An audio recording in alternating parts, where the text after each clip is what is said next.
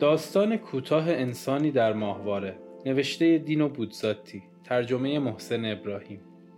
من اولین انسانی هستم که به فضا پرتاب خواهد شد و در مدار ماهواره قرار خواهد گرفت. البته با برنامه بازگشت صحیح و سالم به زمین و فکر می‌کنم که روزهای کمی باقی است. برای اینکه دقیقتر بگویم من یکی از نامزدهای متعددی هستم که به طور جداگانه در مرکزی تجربی ماهاست در حال تحمل مرحله آغازین بسیار دقیقی هستند. همه پسرانی در اوج جوانی از نظر جسمانی کاملا بیعیب که از گزینشی توانفرسا بیرون آمدند. نامزدهای آزمایشی متعددی هستیم. با وجود این به خاطر بسیاری از علائم دقیق و حسیات پیشگویانه مطمئن هستم که من انتخاب خواهم شد. افتخار نهایی نصیب من خواهد شد نه کسی دیگر. و این یک اعتقاد راسخ است. آیا به آن میبالم؟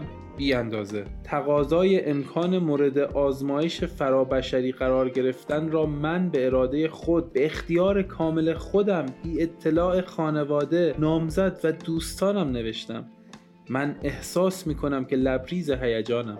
در جهان چه چیزی زیباتر از این است که انسان خود را به سود وطن و تمدن پیشکش کند؟ این را از بچگی آدم دادند و من به شدت به آن معتقدم. اگر به من بگویند ببین کافی است که تو بخواهی. هنوز وقت داری کنار بکشی. البته به همه گفته خواهد شد که انتخاب نشده ای و حتی جایزه ای هم با تمام افتخارات به تو داده خواهد شد.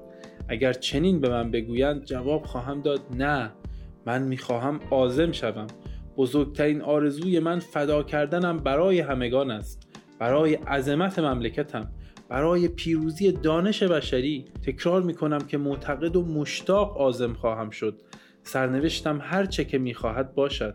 حتی در لحظه ای که در مدار ماهواره در حال عبور از سیاه چاله های بین الکواکب متوجه آسیب مرگباری شوم که در داخل اتفاق افتاده و برایم مختصر لحظاتی از زندگی باقی مانده است. حتی آن وقت هم کمترین پشیمانی و افسوسی نخواهم داشت. مفتخر به عزیمت هستم اما آیا خوشبخت هم هستم؟ در این روزها لحظاتی فرا می رسد که دچار ترس و دلهوره می شوم من جوانم. دیروز زندگی طولانی جذاب و شاید هم نسبتا زیبایی پیش رویم بود و این زندگی احتمالا دیگر وجود نخواهد داشت. خود را گول نمی‌زنم. دانشمندان ما کله گنده ترین آدم های جهانند. می شود کورکورانه اعتماد کرد. اما خود آنان خطر وحشتناک این ماجراجویی را پنهان نمی کنند کلا احتمال دارد که من آفتاب را فقط برای چند روز ببینم. و برای چه هدفی؟ برای چه هدفی با چنین عزم جزمی به سمت مرگی محتمل می روم این سوال در لحظات ضعفی که می گفتم گریبانم را می گیرد و آن وقت نفسم بند می آید برای پیشرفت برای سیادت انسانها در کیهان برای برتری فنی کشورم برای سعادت آینده بشری هیهات برخی ساعات روز خصوصا وقتی که شب فرا می‌رسد همه این موضوعات عظیم و بسیار باشکوه کلمات پوچ بیمعنایی می‌شوند. پیشرفت سیادت جهانی تمدن آینده وقتی که من مردم دیگر چه پیشرفت ها و سیادت هایی می‌تواند وجود داشته باشد؟ بعد باز هم از خود می‌پرسم روزهایی که انسان ها فضا را تسخیر خواهند کرد آیا به این خاطر خوشبختتر خواهند بود؟ کوچکترین دلیلی برای این فرض وجود ندارد و آن وقت ابلهانه نیست که من باید بمیرم. خواهید گفت چه افکار حقیر و ناشایستی برای یک پیشتاز فضا. درست است.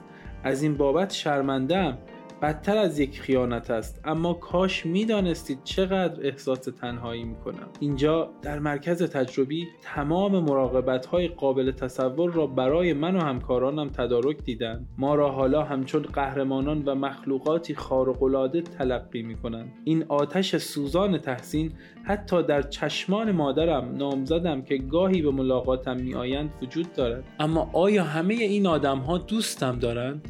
نه نه. فکر آنان از فراز من میگذرد و به پیروزی بزرگ و به تایید جهانی حیثیت دوخته می شود روزنامه ای نوشته است که این یک پیروزی تبلیغاتی با بردی بی حساب و باستاب سیاسی بسیار وسیع در تمام جهان است. اما من من آدمی 20 ساله با مغز، قلب، آرزوها، احساسات و شاید هم روحی نامیرا من چه به حساب می آیم؟ خود را تنها و از دست رفته در لبه پرتگاه احساس می کنم و بیهوده به خود می گویم که انسان در جنگ کم به خاطر دلایلی بسیار مزخرف و احمقانه تر می میرد در جنگ گرچه حقیقت ندارد توهم دفاع از کشوری که در آنجا زاده شده ایم وجود دارد و زندگی آدم های محبوب و تازه در جنگ تعداد آدم ها زیاد است و در تعداد زیاد اقراقی به وجود می آید که باعث منگی می شود و دیگر فکر آدم کار نمی کند و خود را شادمانه با آتش می اندازد در حالی که من در مشک تنها خواهم بود.